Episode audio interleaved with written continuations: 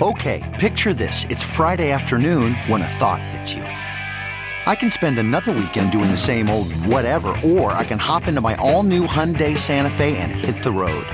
With available HTRAC, all wheel drive, and three row seating, my whole family can head deep into the wild. Conquer the weekend in the all new Hyundai Santa Fe. Visit HyundaiUSA.com or call 562 for more details. Hyundai, there's joy in every journey. CarMax is putting peace of mind back in car shopping by putting you in the driver's seat to find a ride that's right for you. Because at CarMax, we believe you shouldn't just settle for a car, you should love your car. That's why every car we sell is CarMax certified quality so you can be sure with upfront pricing that's the same for every customer. So don't settle. Find love at first drive and start shopping now at CarMax.com. CarMax, the way car buying should be.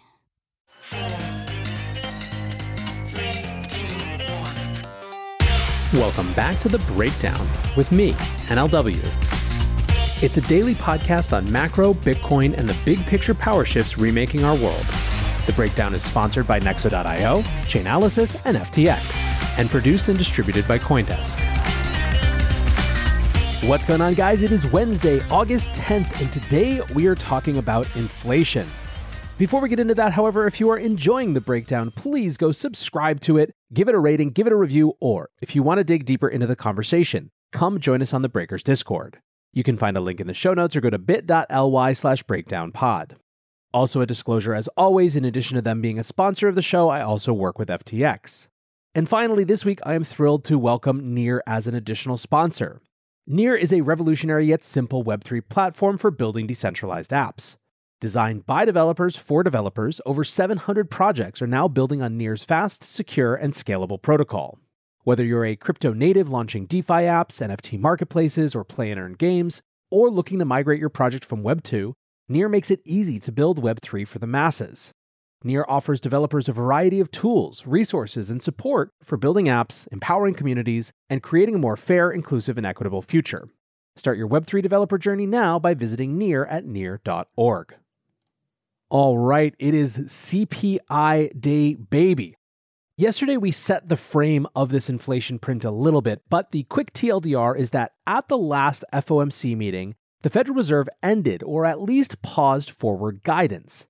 This means that instead of the Fed telling us what they thought they would likely do with interest rates in the months to come, they were simply going to wait for data to guide their decisions. Now, one part of the data that they were likely to be interested in was around jobs in the labor market. One of the reasons the Fed gave for letting inflation run hot in the first place was a desire to see more people participate in economic recovery post pandemic. The rhetoric around this has now shifted, and the Fed has made clear that they are willing to see a softening in the labor market, aka unemployment rising, if it means that their policies are working to bring down inflation. The much bigger piece of data that they care about is inflation. This is the big driver for monetary policy decisions. Whether the Fed is actually going to be successful in bringing inflation down is likely to be the biggest driver for any monetary policy decisions going forward. Of course, at the beginning of each month, we get to find out what inflation was for the month before, and so that has been all of the discussion for the past few days. Coming off of the last FOMC meeting, the big theme was that the Fed is past, quote, peak hawkishness.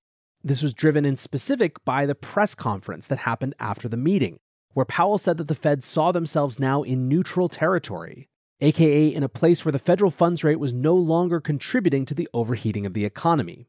When markets heard that, they took it as a clear sign, clearer likely than the Fed wanted, that peak hawkishness was behind us. Now, to some extent, the markets were cherry picking commentary and picking out what they wanted to hear. Jerome Powell made it clear in the same press conference that if inflation data remained stubborn, the Fed was perfectly willing to raise rates as aggressively as they believed necessary. Indeed, a lot of the Fed's commentary since that meeting has been trying to reinforce the message that they will do what it takes, and that the market might have been getting ahead of itself in terms of their confidence about a shift in policy. So let's discuss expectations. The average estimates of the inflation print were coming in at 8.7%. And really, most of the big investment houses and banks were clustered around that number. Obviously, a high number, but it would have been lower than the 9.1% we saw last month. What about the big themes in the discussion, though? Three really stand out. The first has to do with oil and gasoline, The second has to do with housing. And the third is the supremacy of core over headline inflation. To speak to gas first, the biggest part of the optimism for this particular headline decrease is that we've now seen weeks of declines in the price of gas. Markets have been watching these price decreases and factoring that into how they see inflation changing. Goldman Sachs wrote the most immediate reason to expect disinflation is the nearly 20% decline in retail gasoline prices since mid June, which still has further to run. By itself, this decline should take at least one percentage point off the headline CPI level in the next two to three months. Now, others thought that gasoline isn't a big enough part of the headline CPI basket to make that big of a difference. Total energy is somewhere between 7.5 and 9% of the headline basket, and within that, gasoline makes up just about 4%. Part of the reason that gasoline looms so much larger is that energy prices, oil prices, gas prices are one of those things that people experience viscerally, especially with gasoline, as so many of us fuel up week in and week out. The second big theme in the discussion leading into today's inflation numbers was the potential for a lag in housing price changes. Lyn Alden tweeted Inflation data related to shelter continues to be on a steady upswing. That's something I isolate out in each CPI print to see what it's doing. It doesn't go up as quickly as actual house and rent prices and instead takes time to get there. Patrick Saner, the head of macro business at the Swiss Reinsurance Group, writes Rent and OER equals about 30% of CPI, energy equals about 9% of CPI. Energy related inputs will probably start falling on a year over year basis, but rental inflation will stay elevated for another few quarters at least, providing ongoing core CPI pressures. Jeffrey Gundlach tweeted A relative of mine in Middle America just had a rent contract expire. The re up for the next 12 months is up over 40% from last year. Let's see how far from reality the shelter component of the CPI is tomorrow. Now, I think it's worth spending a minute on the construction of this. On the one hand, part of me viscerally responds to arguments that are some formulation of, a person I know is experiencing this, and that experience must be more correct than the data. But when it comes to the economy, I think this sort of narrative making is even more potent and powerful than in other contexts. One of the reasons that the Biden administration has such a hard time with this economy, politically speaking, is that they look woefully out of touch every time they try to say, look, the data says things aren't as bad as you feel they are. Telling people that their feelings and lived experience is invalid is a tough proposition politically. And what's more, when it comes to the economy, the aggregate sentiment has a self fulfilling prophecy aspect to it. If the general perception of the economy remains poor, then people make decisions based on those feelings. In fact, the average person is far more likely to make financial decisions based on sentiment than they are on data. Regular people aren't tapping their fingers waiting for 8:30 to come to see what the inflation numbers are. They're living inflation in real life. And their own lived experience, filtered through the lens of broad perception they see reflected in media, is what's going to shape their decisions. Anyway, the short of this is that rent and housing costs have a lag in how they show up in this data. And so even as gasoline prices start to decline, and that gets reflected in the inflation data, it might be that there's also a different force continuing to push up in terms of increases in housing costs. In times like these, security of your assets should be your number one priority. If you want to offset risk as much as possible and still stay in crypto, you need a trusted partner by your side. Nexo is a security first company that manages risk by relying on mechanisms such as over collateralization, real time auditing, and insurance on custodial assets.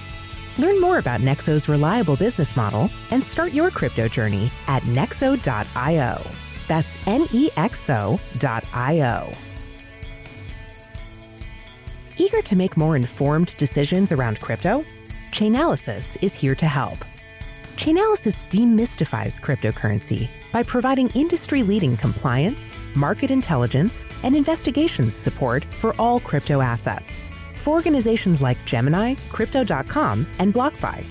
Gain unparalleled visibility and maximize your potential with the leading blockchain data platform by visiting us now at chainalysis.com slash Coindesk. The breakdown is sponsored by FTX US. FTX US is the safe, regulated way to buy and sell Bitcoin and other digital assets with up to 85% lower fees than competitors. There are no fixed minimum fees, no ACH transaction fees, and no withdrawal fees. One of the largest exchanges in the US, FTX US is also the only leading exchange that supports both Ethereum and Solana NFTs. When you trade NFTs on FTX, you pay no gas fees. Download the FTX app today and use referral code BREAKDOWN to support the show. The third big theme in the discussion is that it is all about core. The wisdom everywhere was ignore headline numbers and look at core. Core inflation excludes some of the most volatile aspects of the headline inflation, including energy and food, and is what the Fed is more concerned about. Gareth Soloway tweets Folks, stop paying attention to the headline CPI number that retail watches and start paying attention to the core CPI number that big money watches. That is the key. Core is what will dictate the Fed's next move, not headline. Stop thinking like average investors and step up to the next level. Alex Kruger agreed, writing, Focus on core, that's the big incognita. Market knows headline is coming down hard, even more so next month due to gasoline.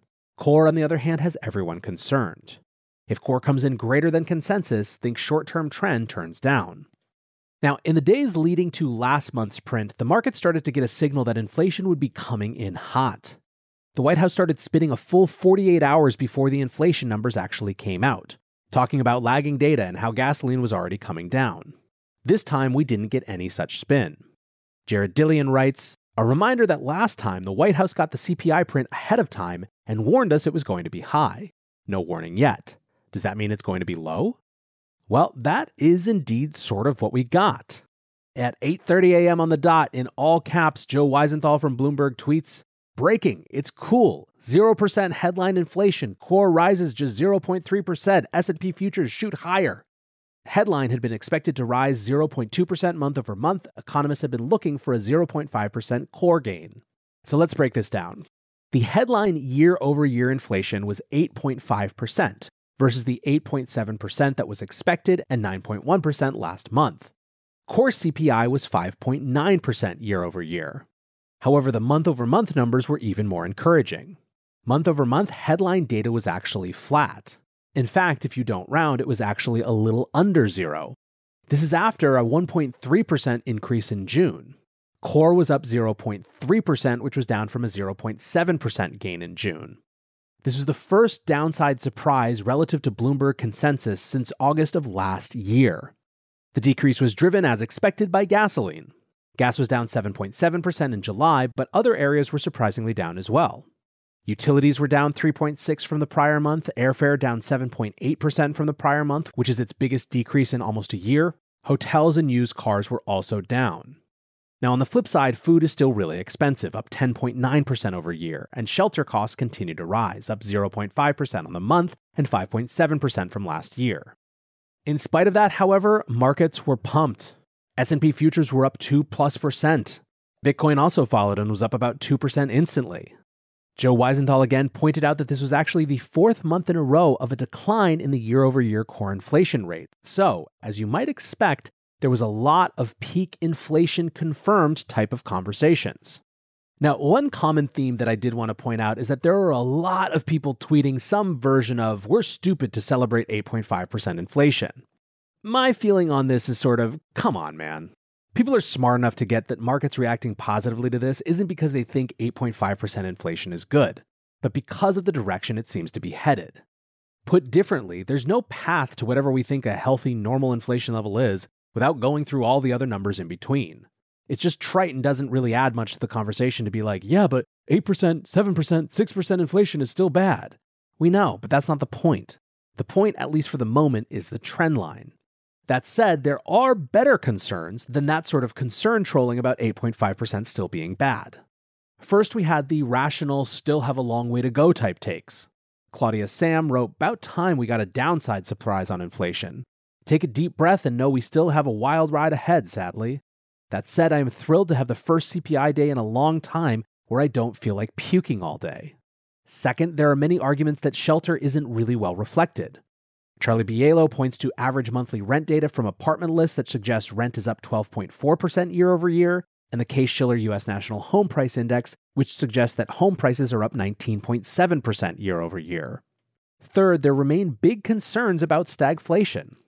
Clinton era Treasury Secretary Larry Summers has been all over TV talking about why he worries that a slowdown in headline inflation will lead the Fed to believe that their policies are working and that their job is done.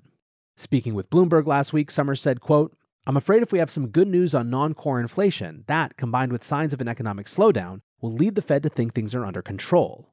We're going to have a situation like we had in the 70s, where we perpetuated inflation by not doing enough to contain it. We have, by any reasonable measure, core inflation somewhere in plus or minus 5%. It's more than when Richard Nixon implemented price controls. This is not acceptable by any dimension. I don't think the Fed has the wire right now. Without significantly raising real interest rates, which are adjusted for some measure of inflation, then we are just setting the stage for stagflation. Paul Krugman sort of agreed, saying the good news we are about to get on near term inflation is not proof that the strategy has ever worked, and alas, it offers no justification for an easier pivot to money.